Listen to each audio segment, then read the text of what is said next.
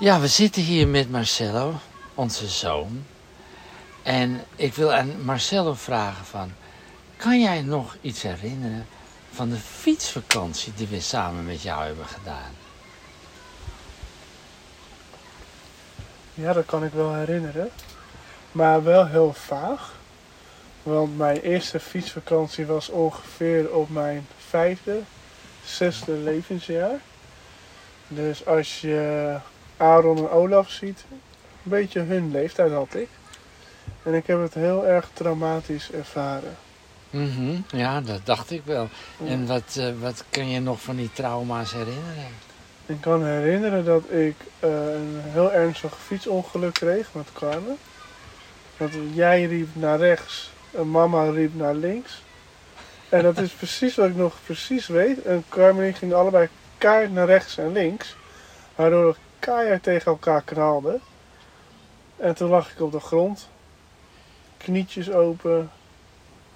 Maar eigenlijk was Carmen erger aan toe. Ja, die kwam met de voeten tussen de spaken Ja. gewoon. Die had gewoon En acht spaken ja, gebroken. Zeven heb ik nog Oh, zeven. geteld. Zeven spaken waren gebroken bij ons fietsongeluk. En dat, ja, dat vergeet je nooit meer natuurlijk. En dat was best een harde confrontatie. Heeft die Confrontatie met het confrontatie... leven eh, tussen- ja.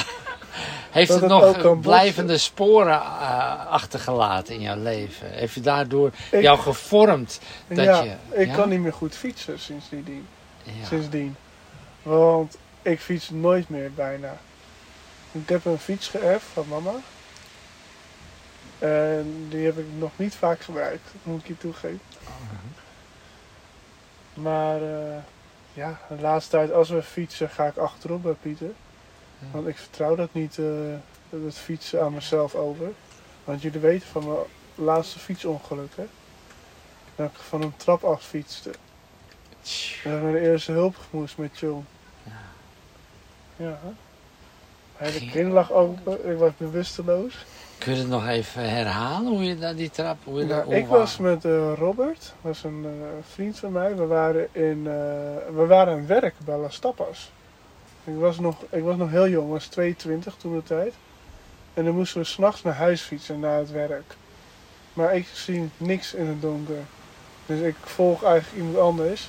Maar hij ging heel stoer een wegje naar beneden langs de zijkant. Maar ik dacht, oh dat kan ik ook. Oh, zijn taluut van zijn fietsbrug. Er is een trappetje bij de. eh, ja, hoe heet het daar? Bij- bij de Johan- punten. Moet je oversteken naar de Bataviastad. Daar heb je een Ja. trappetje.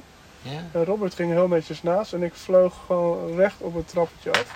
Fietste. En toen, eh, ja, ik ben niet van het trappetje afgegaan langzaam. Nee, ik ben gewoon naar beneden gevlogen. ja. Op mijn gezicht.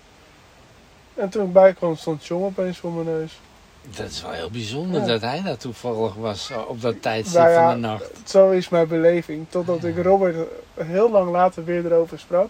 Die zei, nee, ik heb jouw broer gebeld. En is met de auto midden in de nacht naar jou toe gereden. Joe is onderweg met tafel, stoelen Wat en eten. sympathiek van Tjong Ja. eigenlijk, hè? Ja. Hey. Oh, dat is een mooi ei. Ja, dank je. Je moet je gezicht We laten kunnen zien. de tafel dekken. Hallo. Ja, Ruud. We moeten even, jij moet de stoelen buiten zetten. Ja,